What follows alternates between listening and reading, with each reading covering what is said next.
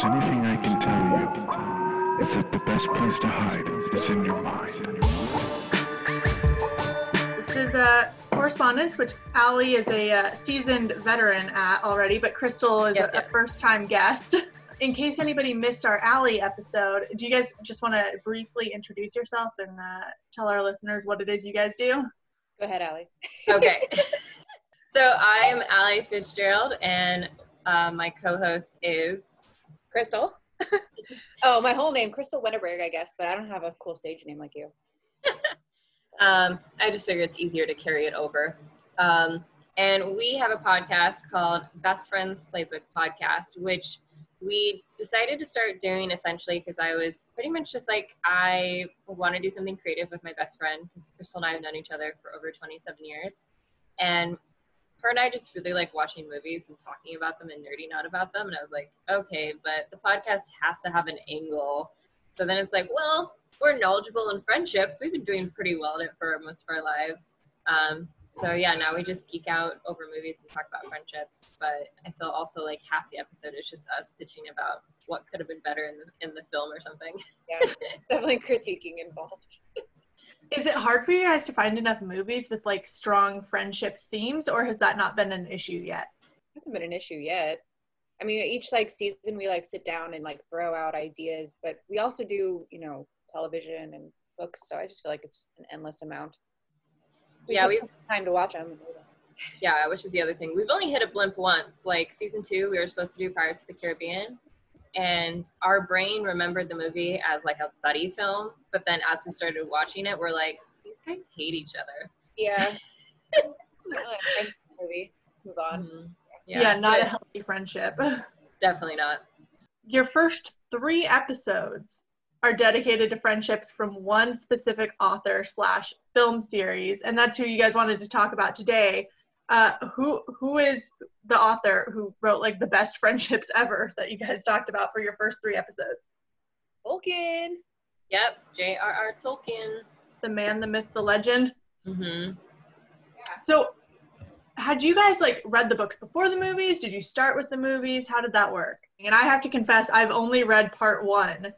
I think I read part of Two Towers. I read all the way to the first part of the Return of the King, and but that was in high school. It was so long ago.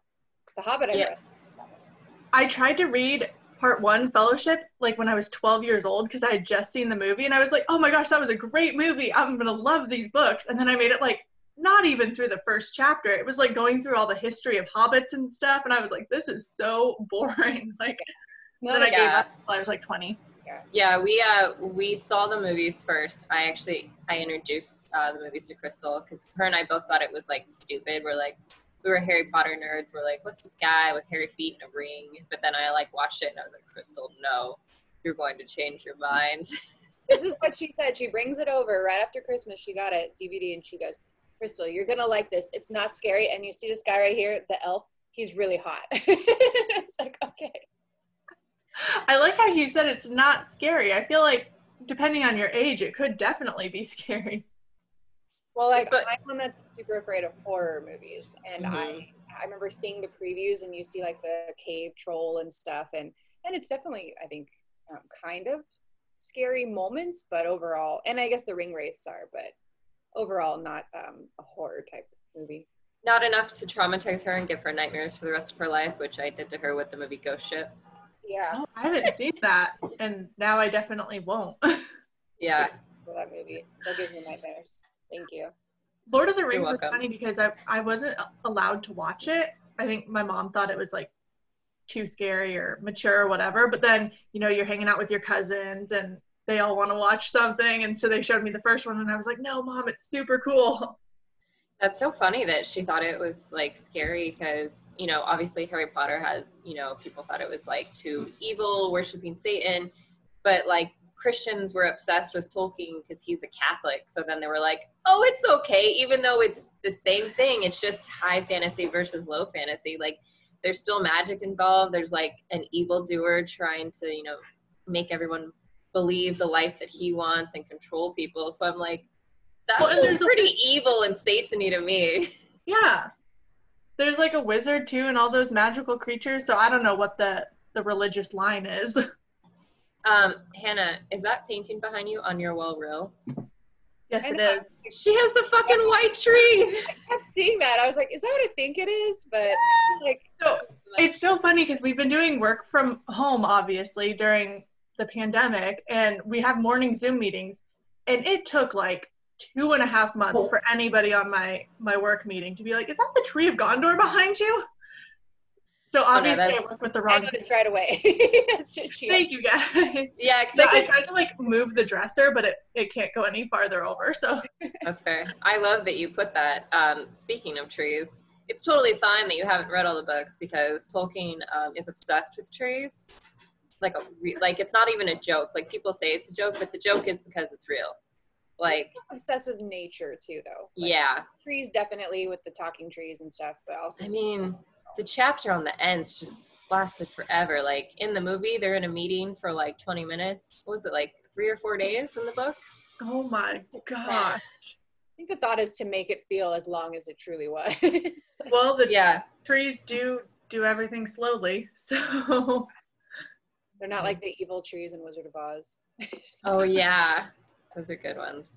for people who haven't listened to your show, what are the three main friendships in Lord of the Rings as as you see it? Well, so I mean, the, the main one is Frodo and Sam because they're like the, the whole point of the story is, you know, Sam has to get Frodo to destroy the ring. Um, and then we picked Merry and Pippin because, like, I feel like they're the closest to like actual besties. And then I suggested to Crystal that we should do Legolas and Gimli. Um, and why don't why don't you say what your experience was with that, Crystal? I was like really hesitant with Legolas and Gimli because I always feel like all they do is argue, you know, and they have all these issues. But then when we actually watched it, I was surprised at how well it went, how easy it was to see them like slowly grow their friendship. And isn't it like one of our biggest episodes now, It is the most popular episode on our podcast. Like we don't even promote it and it has the most downloads compared to any episode. Like people just go to it and listen to Legolas and Gimli specifically. Oh! I feel like everybody really likes Legolas and Gimli. Like they root for them because they're the comedic relief in in all of the Mhm. movies. Exactly. Yeah, I and the, wish we had um, added in Aragorn though. Like looking back, I'm like, I almost feel like it would have been a good threesome, but at the same time, Legolas and Gimli are their like own.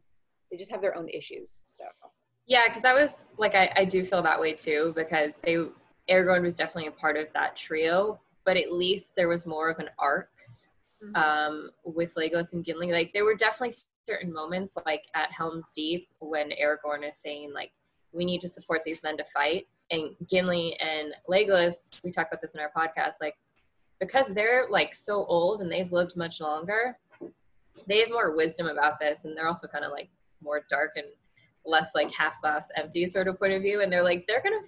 I don't know. Can we cuss on your podcast? Of course. Okay. they're like, they're gonna fucking die. And they're just trying to tell Aragorn like he needs to accept this. And so I feel like that was probably the the only crucial part was them eventually accepting to like be on Aragorn's side because like they're not of the human race, so they see and live the world differently because they've lived so much longer. And I mean, even that also affects Legolas with Gimli's friendship. But yeah, they just have a better, they have more of an arc, in my opinion. And like when we were doing the podcast, I got like super nerdy and went all the way back into like the Tolkien history of why elves and dwarves even have like a hatred towards each other. Um, and it was obviously about jewels. it's always about jewels. it's always Yeah. a resource they're fighting Is it- over, right? Exactly, because go ahead, Crystal. That's just the beauty of their friendship is it's all, it all like starts around their prejudice and you know like hatred for each other's race, and it just like slowly grows into this like cute friendship where they're like, oh, I like you despite the fact that you're an elf, despite the fact that you're a dwarf. So Yeah, and that's that's what I liked about it was that it was like these two races coming together, realizing that like they can love each other's races for their unique differences, and they don't have to hate each other, and that it's just been built into them, like ingrained to them and through society throughout history, even though there's no reason for that. Um, and then we also had the the epiphany, like us being super Lord of the Rings nerds, we never thought about this. Um, when they go to enter um, the mines of Moria, the door into there is say friend and enter in Elvish. and that's because they used to be friends. So And I could never only noticed that until I listened to that episode, and I was like, oh yeah, I thought that was just like a funny like riddle to try to get into the the minds. Good job, Allie. She's the one that caught that. it was just like whoa yeah so it was one of those moments i'm sure there's a lot of tolkien fans out there like wow you just noticed that Yeah, right. Amateurs. No, I like that you went into all the like background on elves and dwarves because I think, from my perspective at least, with fantasy, it's sometimes hard to like see those more human undertones in things. You're just like, oh, there's all sorts of like different creatures and races. Like, eh, everyone can be friends. But I think Tolkien was probably trying to draw a lot of parallels to the real world with that. Mhm. Um, that sometimes get lost to casual fantasy readers.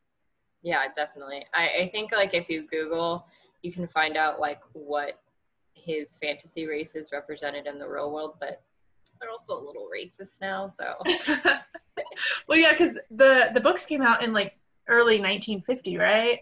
yeah i'm i'm pretty sure he relates dwarves to jewish people which is really messed up saying they're greedy Uh, Yeah, that's why I'm saying it's like it's really outdated and inappropriate. So I just try to look at more of the happy side is that Legolas and Gimli learn to accept each other. yes, the stuff that transcends time. Not to mention the like lack of females in the entire story. Yes, which is what Peter Jackson and um, Fran Walsh and Philippa Boyens did the best at was cr- carving out those spaces for women to have a voice in Tolkien's world because specifically Eowyn, she's awful in the books. Really? She's so whiny. Whiny Brit. um yeah like she's just complaining all the time she's like yelling at like aragorn and she just comes off as so weak and it's really upsetting. And then arwen she's like a blimp in the story. She's like a mystery, isn't she? Like, does she ever really have any kind of like plot line within the books? i mean she saves frodo which is what you know she does in the movie. And then there's like the tiniest hints of you know the romance between aragorn and arwen. Um but they don't they don't highlight it like they do in the movie. And i remember when the movie came out specifically for return of the king that's when like all the hardcore like tolkien fans who'd read the books before were like hating on peter jackson's version because they didn't like that there was a romance between arwen and, and um, aragorn. They like hated that it existed in the movies. I mean, did they not get married at the end of the books? i think they did. I read it like three years ago and i completely forgot. Because I, I can't see Peter Jackson changing like too many plot points, but I mean, I guess I Oh. do like them that he amped up those two characters because Eowyn is like my favorite. She's the best. I mean, he changed one plot point, which I think is is very major and very different, but I'm happy he did it. Um, I bitched about this to Crystal in the podcast. I had to bring it up. I was so annoyed. So Aragorn's just running around with the sword of Isildur, telling everyone he's the heir, and he's totally fine with it. And he's like he's like mocking the orcs and stuff with it, and the guys, so they're afraid of him. And it gave him no arc then in the book because he's just prancing around saying that. So it was so interesting and beautiful in the movie to see him like struggle to accept this identity of him because he wasn't raised by men, he was raised by elves, and that now it was his duty to save the human race. And yeah, Tolkien. Do you really want a king that's like, oh, I'm gonna be king, I'm the best, blah, blah. like, Yeah. he also becomes like um, a weird medicine man in the third book too, where he's like healing everyone. So like you know in the movies in the Fellowship, uh, he uses King's foil to help uh, deal with uh, like the The ring dark, yeah, the ring wraith. So like the dark, um, not magic, but it's like it's like I don't know, I don't remember exactly what it is. But so everyone is getting in the third film like stabbed and wounded, and like the darkness is being put inside of them, and he like because he's he's a ranger, he knows how to heal people, so he's just walking around like the medicine man. Wait, I have a question though. Wasn't there another like plot point at the very end of Return of the King where like somebody kills the the Wraith King or whatever his name is? And Yes. It's, it's a feminist switch, right? It- Pippin does. Uh, no, Merry does it in the book, and in the movie, Eowyn does it. Oh my god, I can never finish reading these books now. That'll ruin everything for me. Hmm. That's like one of the best parts of the movie is where she's like, I am no man and stabs him in the face. But it is also I'm like torn. I, I didn't read the, that part of the book, so it's like it's cool to see Merry like come that far to where he can do something that incredible. But at the same time, it's really great they gave it to a female character. Well, true, Yeah. but I feel like Merry achieved that basically by going out to battle in the first place. Like none of the other hobbits really did that. Him and um, Pippin had like great, I thought, arcs in that last movie. Definitely. Yeah, especially like as friends too, because we talk about like they're super codependent, especially like Pippin. So them having to be separated and face their own battles. Yeah, face it alone. Because I mean, Frodo and Sam really don't get separated at all during the movie for for very long. No, Frodo is just emo telling him to leave all the time. Yeah, a really great friend there. Yeah. Always pushing him away. Well, uh, that makes me feel a little bit better than about preferring the movies to the books. Because I always, like, after reading the first one, I was like, Tolkien really needed an editor to just cut out, like, half of all of the boring history and, like, weird side quests and characters that have no bearing on the actual plot. Mhm. He needed someone to help him, like, keep it focused. And also make sure Aragorn didn't start acting like a douchebag halfway through. Exactly. Yeah, I think Philippa Boyens did a great job with that. Like it, it was definitely her and Fran Walsh who like really changed what that script was. I feel like Peter Jackson probably made more like directorial notes, but it was it was the women. I have a side question. Have you guys ever seen um, back when Stephen Colbert had the Colbert Report? He had Philippa Boyens on, and he did like a face-off of who knows more about Lord of the Rings. And Stephen I- Colbert won. He was that big of a nerd that he knew more than Philippa Boyens. Yeah. That's insane. It's a video you can go watch. That's amazing. Yeah, I have to watch that now. so I was like blown away. listening to your guys' uh, episodes on that, it sounds like you guys are pretty uh, on the side of watching the extended versions all the time. A hundred percent. I mean, I don't even think that it's it's it's the only movie you watch. It's mm-hmm. it's it's it's not the theatrical. It's just the other one doesn't exist. It's just the Lord of the Rings. let's put it this way i have the full like director's cut or whatever you want to call them the big sets right but then i also have the little like two or three disc sets and i only bought those because they had other behind the scenes stuff on them i've never actually watched the movie i just watched the behind the scenes stuff on them That's hilarious. I'm kind of torn on them because it's so hard to like watch the extended versions all in one weekend if you want to like binge Lord of the Rings. But also I'll be watching like the theatrical cuts and be like, oh my gosh, like why'd we skip over that scene that I know happens here and has very important information? hmm it like totally changes the story in my opinion especially the last one with like the ghost people the ghost army The Ghost Army and then God, I feel like I mean the end of the third one was already really long, but I think the extended version was even longer. Yeah. It's like I think that's where we got the uh, the Eowyn and Faramir romance too. Like that was completely cut out for the theatrical version, which made me sad. Yeah, because I mean, it kind of felt a little forced to me, but also at the same time, like in that Middle medieval world, especially like if you're a princess and you're a prince, like you kind of need to like eventually find someone, and it would help unite their kingdoms. And she's like, "Well, Aragorn's not here, but you kind of look like him." well, yeah, and they're like similar like societal stature and stuff. Like, and I like them both. I just wanted them to be happy. Yeah, and they have a little bit of a romance in the book too, and so I I feel like it, it plays out well. is do, do Eowyn and Aragorn have a thing in it Yeah, she tries to hit on him, but he mentions that like he has his feelings for someone else. Aiken Yeah. Taken by an elf. Mm. Have you guys both read The Hobbit and and seen those movies? yes yes. Oh. fans of the Pretty movie sigh. Allie, what what's your beef with The Hobbit? Okay. It's not PJ's fault. It's Warner Brothers' fault. And New Line. They fucked him over. So Guillermo del Toro was supposed to direct all of them. No one actually knows why Guillermo del Toro left the projects. Um, there's rumors that maybe it's it's because of the production company was rushing him. Um, and so PJ, yes, we call him PJ. That's how close we are. Um, he was just supposed to produce, so he had nothing prepped.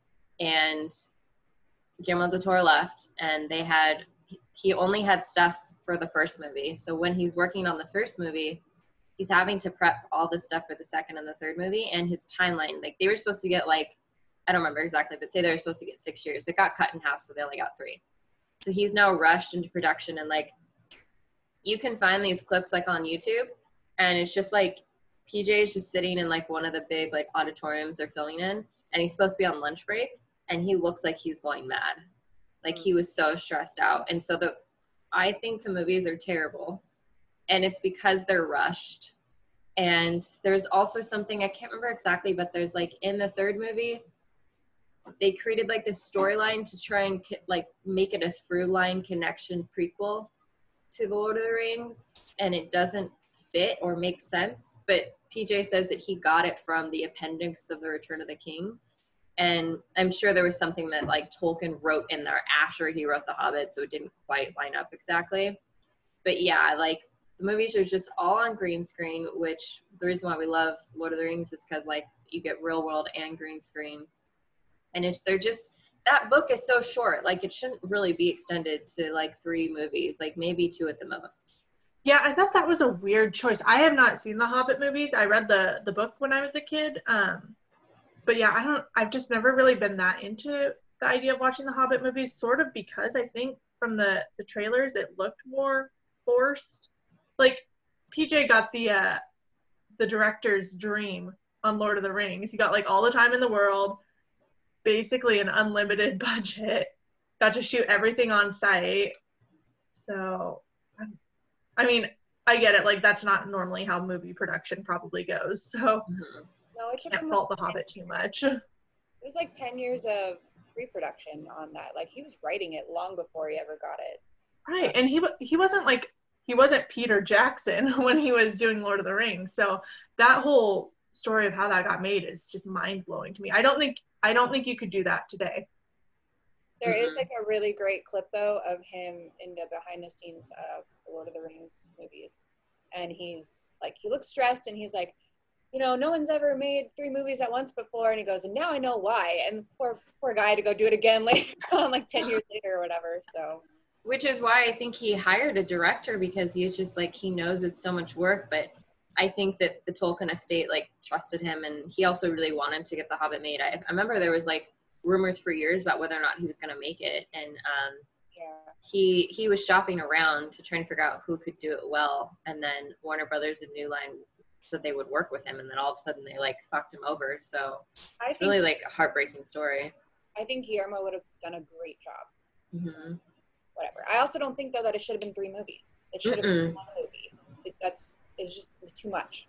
There's too much. Yeah. It wasn't in the Hobbit at all. It didn't make like if you want to make another movie, that's fine, but don't call it the Hobbit. It wasn't the Hobbit. yeah, Yeah. they should have made it something completely different Yeah. I remember when it came out, uh, one of my friends who was like very obsessed with Tolkien and had read all of the books like multiple times, she mentioned like the elf romance or something. And she was very pissed off because it was like they were the wrong elf races or something and it just wouldn't have like worked out that way.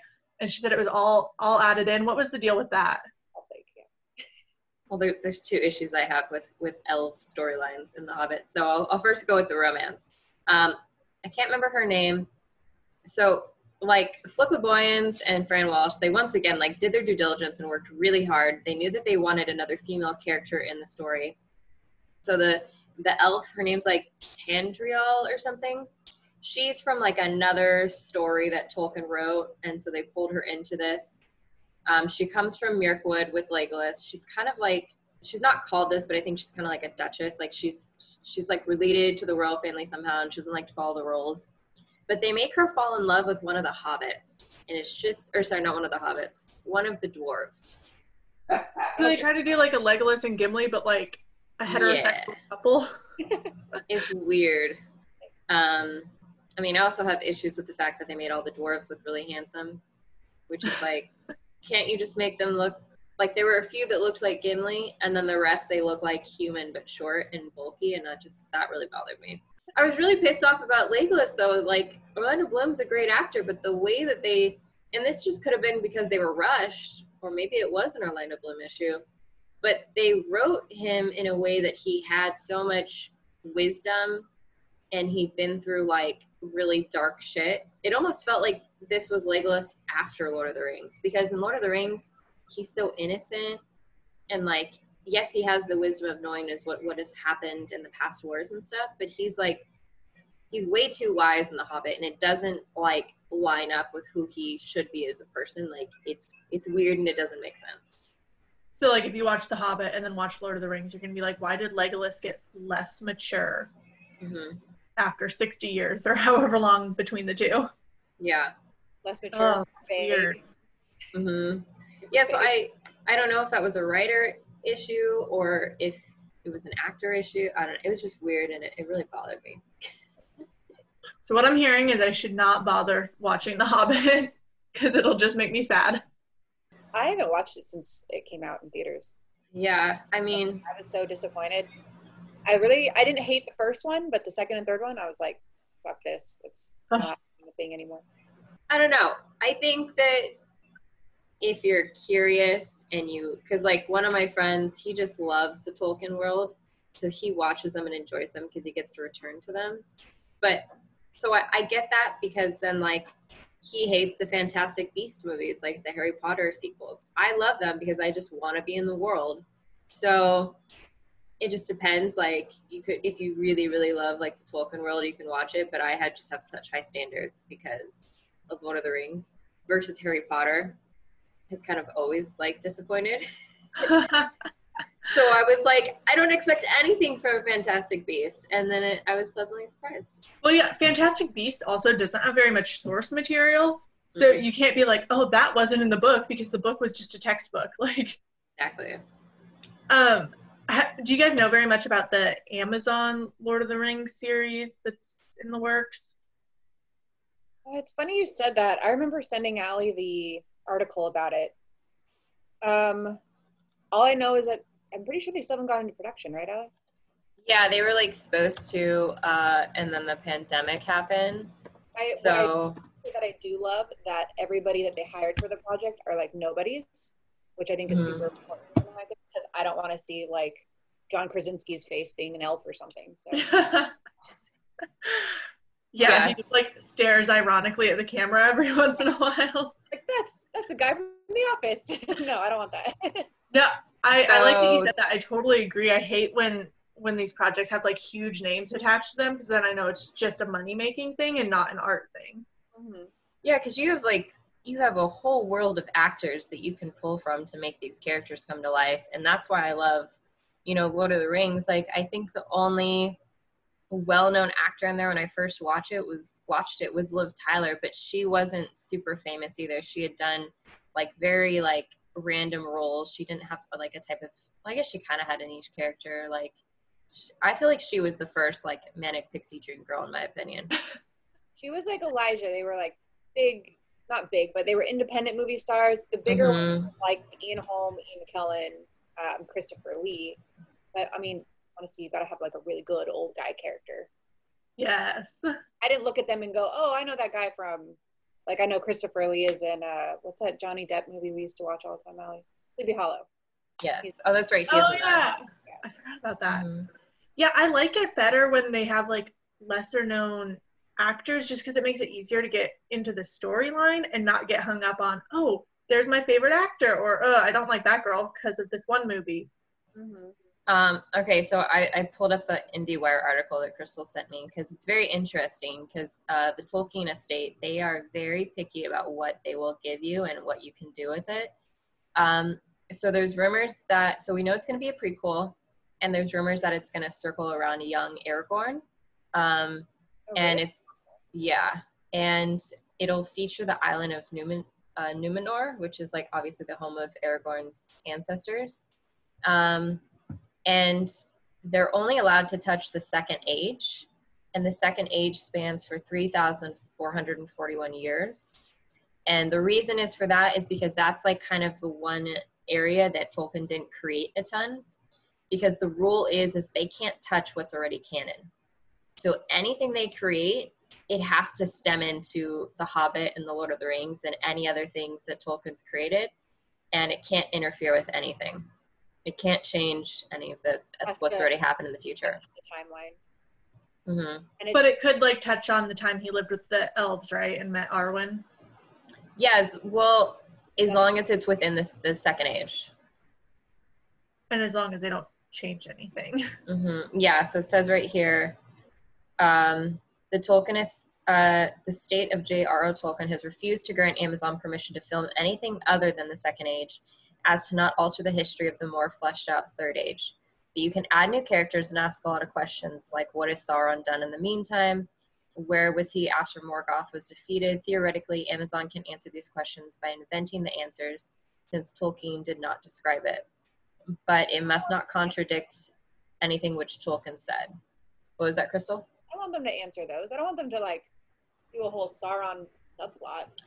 True, but I guess they're just saying that like those are the things that they can touch on because like they that's what exists within the second age, but they can't touch other stuff. Right. And the other thing is what I like about this series, they have to shoot in New Zealand. They don't have to, but they're choosing to shoot in New Zealand, which I wholeheartedly agree with.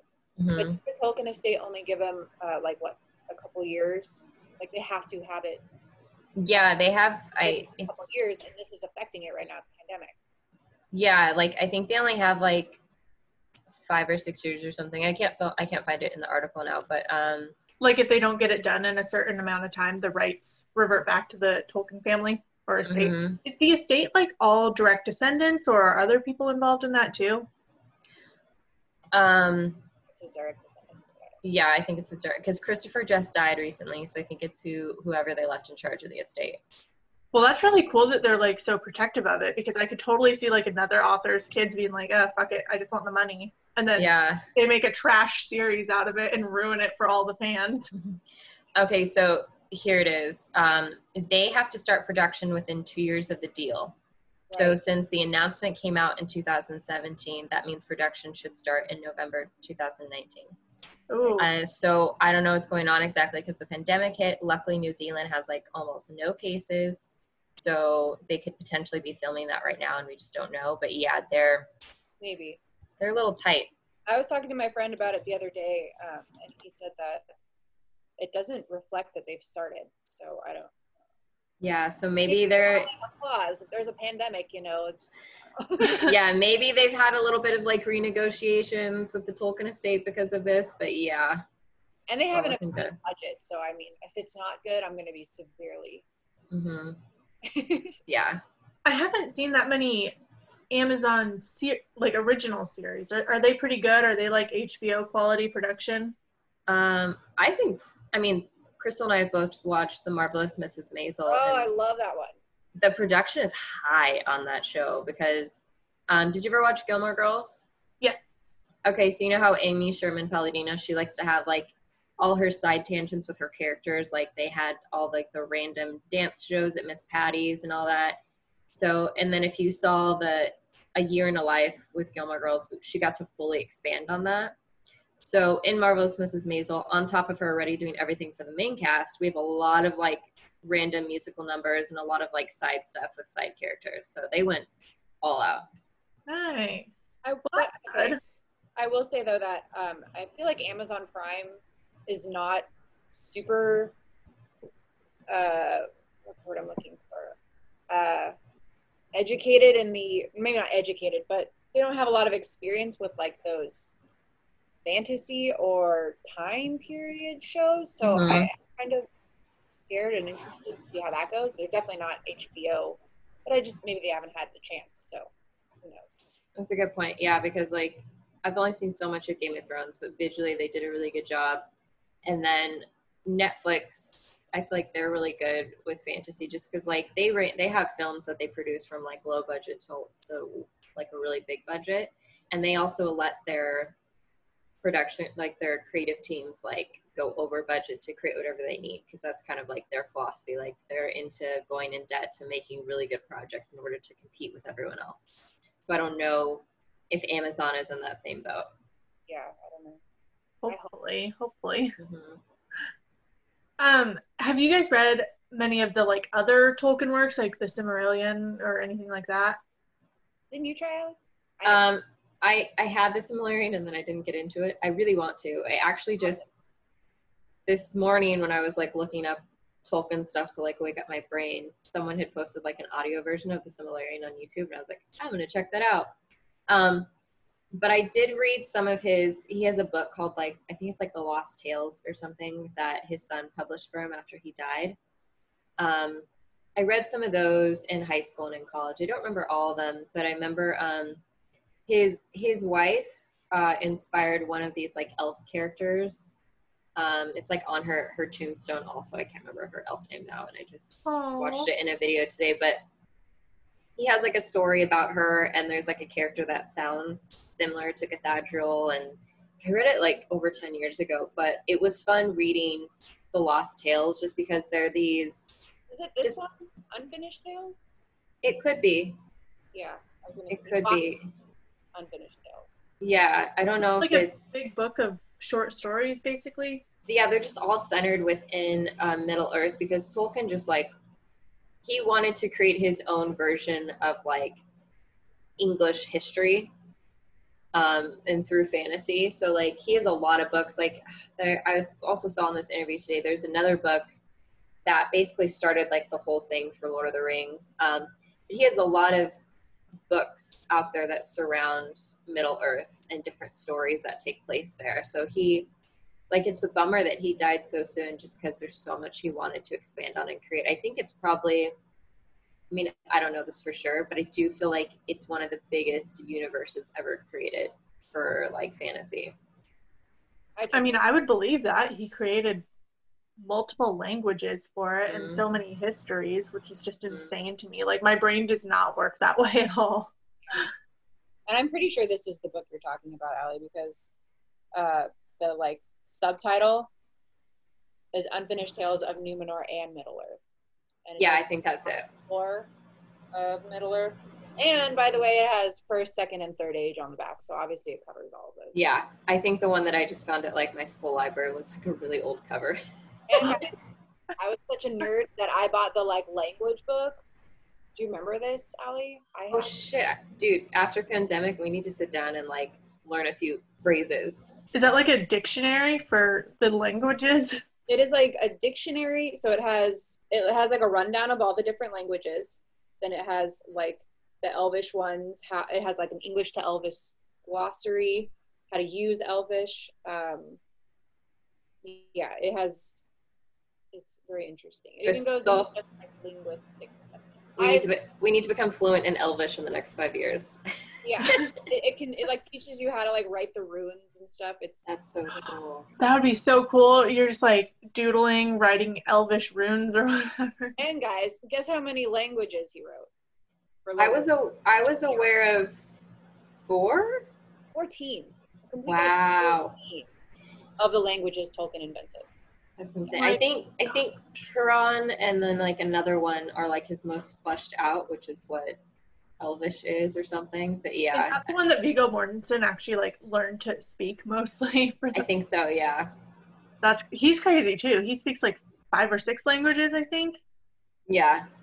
Viggo Mortensen is goals as like an artist. Like a sexy nerd. Very dedicated. I liked that. And and I can't remember which episode it was too, but you guys were talking about how like as a kid we all thought Legolas was the super hot one, and our moms all thought Viggo Mortensen was hot. And now we're old enough that we're like, oh yeah, what were we thinking with Orlando Bloom? no. Yep. Aragorn was way hotter.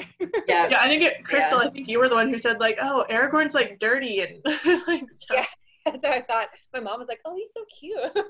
Yeah, now like, now we know. Now we know, Julie. now I'm at that age. learn. My mom liked. Mm-hmm. Um, is there anything Tolkien wrote that like isn't in that universe? Yeah, he wrote because when I was watching like this video about him today, he wrote like a couple other books. Like he wrote this one book, it was like a child's book about like this guy who is like a maniac driver and crashes into things, and that was like that was related off of Tolkien's real life apparently. He was Oh not like the safest guy behind the wheel and just like to be crazy. Wait, was this before or after success with like Hobbit, Lord the Rings? I don't they didn't say in the video I was watching, so I'm not really sure. I mean, I guess when your world that you're inventing is that involved, it's probably hard to, you know, just take a break and write like a a literary fiction book or something or a contemporary fiction book. Yeah, it took like his whole life to like create that world. And in the movie, the Tolkien movie, you know, you see like I love when they show this in movies about writers, how it like affects their marriage because the wife's like, "You never let me in," and all he's doing is spending time in his own world creating it. Mhm. Yeah. Oh, and this is another one I saw from the video was um he did a book about Beowulf, the monsters and the critics, and so there's like rumors that he was actually the one that re-brought attention back to the world of Beowulf. Really? Yeah, so he's yeah, and then he did a few other children's books, and then everything else after that was mostly dedicated to like the world of uh, Lord of the Rings. So and he did some other literature stuff too. Okay. So did did Lord of the Rings and just his his writing career impact his marriage that much then, Crystal? Um, what they show in that movie, it seems like it did, but overall, I mean, it's very clear they loved each other and stayed together to the end, right? So, how do you really know? But I think anytime you have a, a really good writer that dedicates so much time to their craft, I think I'm sure it affects your marriage.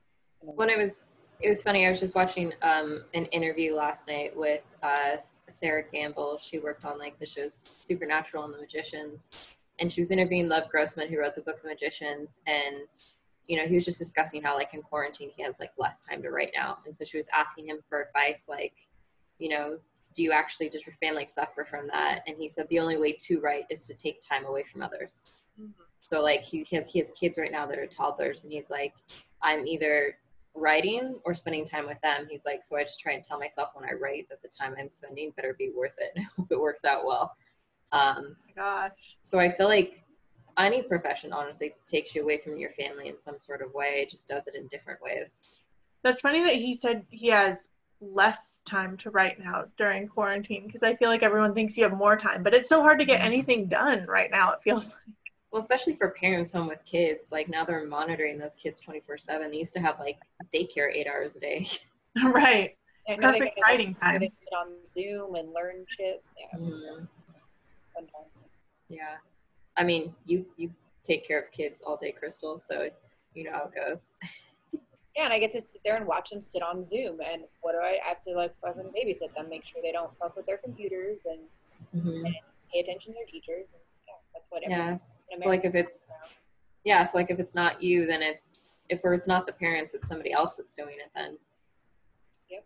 Mhm. Crystal, where do you work? So I work at uh, my husband's family's uh, martial arts studio, uh, but we have like a huge summer camp and after school program. So usually we pick up kids from school and then bring them back to our karate studio and do homework with them. Well, now there's no need to pick up any kids from school, so they are like there all day on their iPads doing school at our facility. So Oh my god. What age range are they? um, anywhere from five to uh, 12, 13. Oh, that's All a pretty pretty big range. Yeah. It's fun. Not during a pandemic, but it's okay. Well, just give them a, a Tolkien book and tell them they, they can't make any noise or do anything until they finish at least one chapter about obscure Hobbit history. it's so sad because like they don't even understand reading like a real book anymore, right? It's all on an iPad. It's so sad. Oh, that breaks my heart. I hate reading books on like a phone or, or a computer. I have to buy a physical copy. Like I want a physical copy to read and look at. I actually did get a Kindle, which I I feel like a Kindle is very different from like a phone or an iPad. Um, and because I also got the one that like has like it looks like a really old um what was those things that like you could draw on as a kid and then you would like shake it Sketch. yeah it looks like an etch a sketch like the What? background is so vague and Oh. the ink is really light so i forget what they're called but it's it doesn't hurt your eyes as much and you can just focus on the book and my kindle's also like pretty small um so i enjoy it it's it's only like this big Oh, that's not too bad. yeah Yeah, I definitely prefer the the like physical copies of books, but during pandemic with like the library closed and stuff, Mhm. I've had to like do more ebooks, especially for our show, because it's like I Mhm. can't just wait a few weeks for a book to get delivered. Like I have to read it now, so kind of like bit the bullet. I mean, I I think I paid a hundred dollars for that Kindle. I would invest in it just because it makes a huge difference not being like on your phone or reading on an iPad. It just feels like a mini book, so I'm I'm happy with it. I still have like some books on my bookshelf that I need to read that are physical, and it's nice. Um, but the Kindle doesn't. It doesn't feel like I'm reading on a phone. do either of you do audiobooks? Just um, for me, I just do ones if it's uh, like a biography and it's the person reading it that, that it's about. You know, like the Tina Fey one or Amy. Oh, okay. um, like if they're more funny And then the only other one that I did was Harry Potter for our podcast, which was amazing. Mhm. Yeah, Stephen Fry is amazing. I don't like Jim Dale. You can all come for me. I don't care. Um, I've tried audiobooks, um, and it's no one's fault. Like, I still struggle at doing voiceover work, but I feel like some people they just don't know how to do voiceover for their audiobook, and so they're they're reading it very much like a text mess or like a textbook. And I just and I know they're doing their best. Like they're going above and beyond what they normally would be doing, but it's not enough to keep me involved. Um, versus like Stephen Fry, he he does all the voices and and it's weird because I tried listening to like his Sherlock Holmes voiceover one and it was very dull. Very dull. Really? And I also feel like it depends on how you learn, right? Like some people are visual learners, some are audible learners. I am terrible at audible learning. Like I need to see it and read it Mhm. and feel it, kind of thing. So um, I'm not into audiobooks really. I'm Yeah, I. I can like audiobooks really only work for me if it's a super super engaging like fast paced story or if it's something that I don't really have to pay attention to or something I've like already read before so it's just like entertainment in the background but I don't think it would ever work with a Tolkien book because there's just so much going on like I need to see it to understand it. Yeah, I'm the same way. That's why like there's only so many podcasts that I can listen to because I feel like certain people can really get me to engage with them and listen to what they're talking about. But otherwise it's really hard to like stay on topic. Yeah, you like tune out and then you come back a, a minute later and you have no idea what's happening because you Mhm. weren't really paying attention. You're like, "Can I Exactly. I don't know where I was. Yeah. And you can't just like thumb back a page or something. Like Yeah. you're just lost from then on. You might as well quit listening. hmm We're coming up on uh where we would normally end this. Do we have any final thoughts on Tolkien or has he influenced like Ali? obviously you do some writing and other creative stuff. Has he influenced uh you in any way? Uh, well, for me, I don't know if it'd be Tolkien or the movies. The movies really influenced what I wanted to be when I grew up. I, for the longest time, I wanted to be a producer, um, making movies just like they made Lord of the Rings. When I got to LA and really got into that, you quickly realize that that is like a once in a lifetime opportunity to make a movie that way. Um, and that most people that are in the industry are not as happy as they could be. so, so like I, you know, pulled back from that. But for the longest time, like I said, that was like my end goal was to be working on movies like Lord of the Rings because it was just so inspirational, so amazing, so artistic. Forget all the business side because that's the side that sucks. How long were you in the industry before you realized that like, oh no, almost no one gets to go film on location three movies at one time in New Zealand for however many years it takes? well, I did like what five years of college where you you do um, internships and and get to be a part of it, and then I probably did like three or uh, no, I did like three years in movies, a year in television, and then some years in radio. So, yeah, I got to experience all sides of it, and it was fun. Don't get me wrong; it just wasn't something I was willing to sacrifice like my home and uh, happiness for. So, Yeah. Um, I yeah. I same with Crystal. I think it was more the movies. The movies are definitely what got me into acting. Um, still doing it. Uh, dreams definitely crushed when she realized how hard the industry is and it's not what you thought it was. But um, there's still, at least for me, there's still a way to like I found a really good like acting studio and a community of actors where like we all just care about like the craft and want to tell good stories. And so I feel like it's it's definitely important to have a community. And I think that going into the producing world, it's definitely hard to find that just because like everyone's trying to one up each other and it's very like competitive and, and stuff. And so it's it's hard to find that community. Um, and so I, I feel very grateful to be like on the actor side of it. Um, but that was another reason why I wanted to start the podcast with Crystal because I knew that like Crystal still had like you know the creative juices flowing in her. Um, you know, Crystal's like she's a very very good with coming up with like visual stuff for like our podcast and generating a lot of ideas and stuff that we do. And like Crystal's way better at like words than I am, so she like helped create like a lot of our log lines and like um, all that stuff. So like with a lot of our marketing, like I lean on for her. Like I give a lot of the technical support, but she comes up with ideas that I wouldn't even think to come up with. And so I'm like glad that we can do this together. So Crystal still gets to do producing stuff, but in her own way and be the boss, which I think is important. and she lets me like read her scripts so like that was one of my main things i loved doing when i worked in the industry was reading scripts and then pitching them to my bosses right so getting Mhm. scripts and see what's wrong with them um, edit Allie's things when she does give them to me Oh yeah, I gave you a script recently when I did that like as uh, that short film competition. I forgot about that. I still have other stuff I have to send you still too. One day we're we're gonna get one of Crystal's films made once I get my production company going, and she Oh, can do it however she wants. Oh, that would be amazing. And then Crystal can be a producer, and she'll be the boss, and she'll be like, "Nope, you're not nice. You can't be a part of this." That'll be like the dream production company, the one where everybody's nice and supportive and Mhm. wants to make a good product and not just money. hmm Yeah, you guys are really good with your marketing. I don't know which one of you is is the one behind like all the photo shoots that you guys do for each episode, but I love those. How you like do the costumes and everything. Um, they're mixed together yeah together um like we come up we come up with the wardrobe ideas together and then like we figure out the poses together and then um my my boyfriend carmichael he's a photographer and he's taught me a lot of stuff to do in photoshop and i mean a lot of the time it's just putting on like a a color LUT, which is like a, a pre-generated like color profile and then you tweak it and then it makes your photo look amazing So you don't have to be super super Photoshop savvy to to make it look Yeah. good.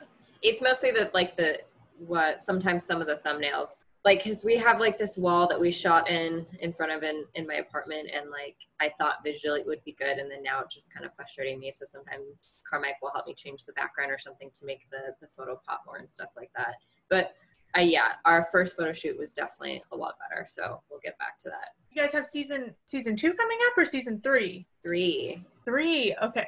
Has it been hard uh like preparing for that during pandemic? well we just started pretty what like a week ago was when we really like pl- plotted out all of our episodes. Yeah.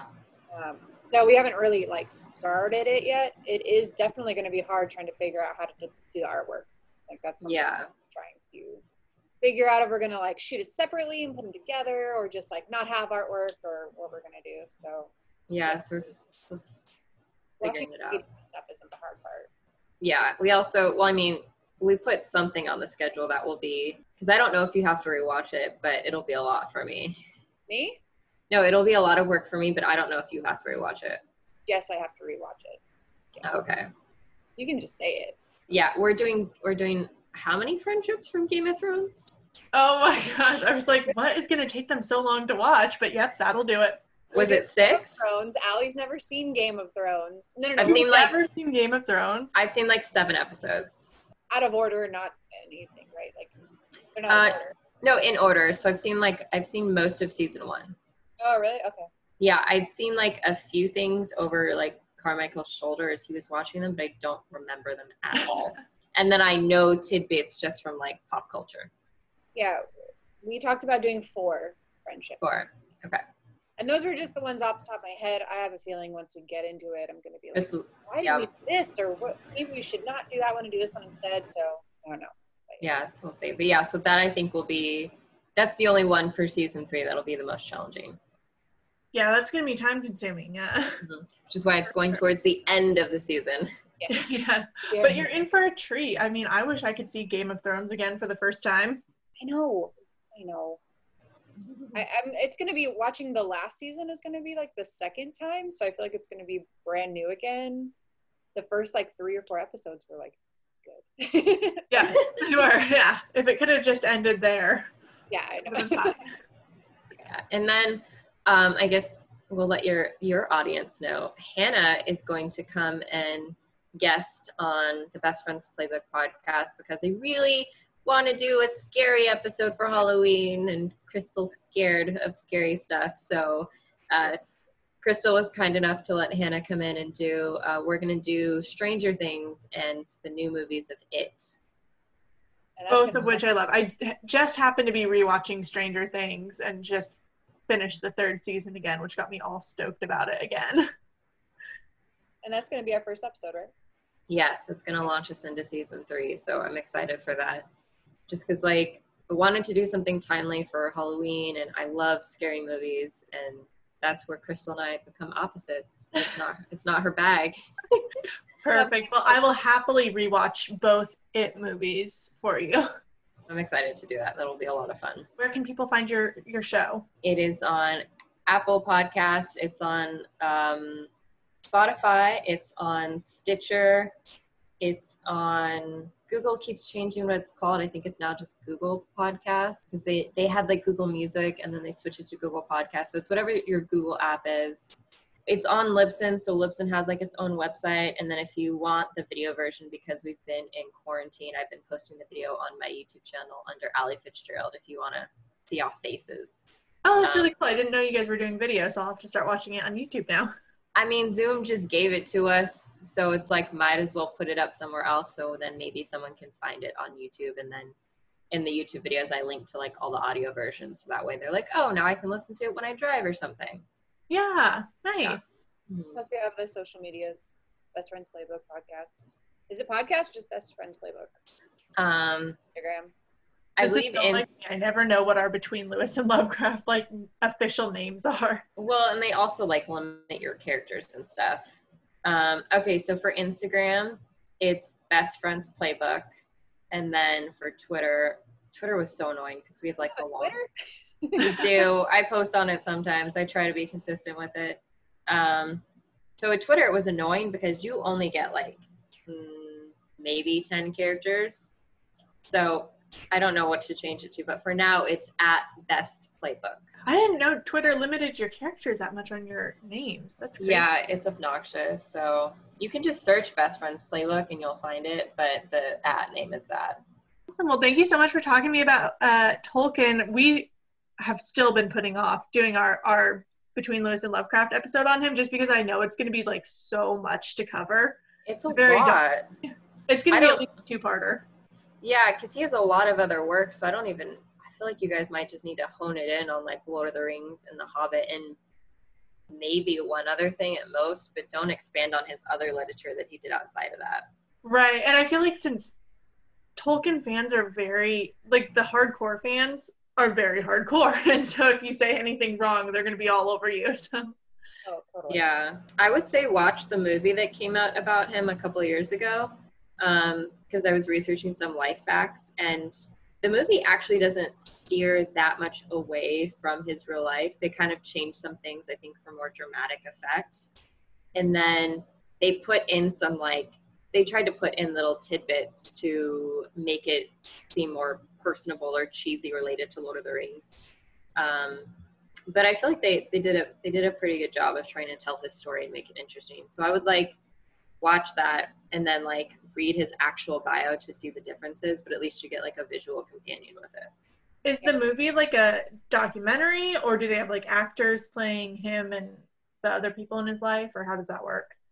It's it's actors playing him. Um, it's great because it really uh, kind of focuses on his like little friend group um, Mhm. that come up together. At, So C.S. Lewis is in it probably.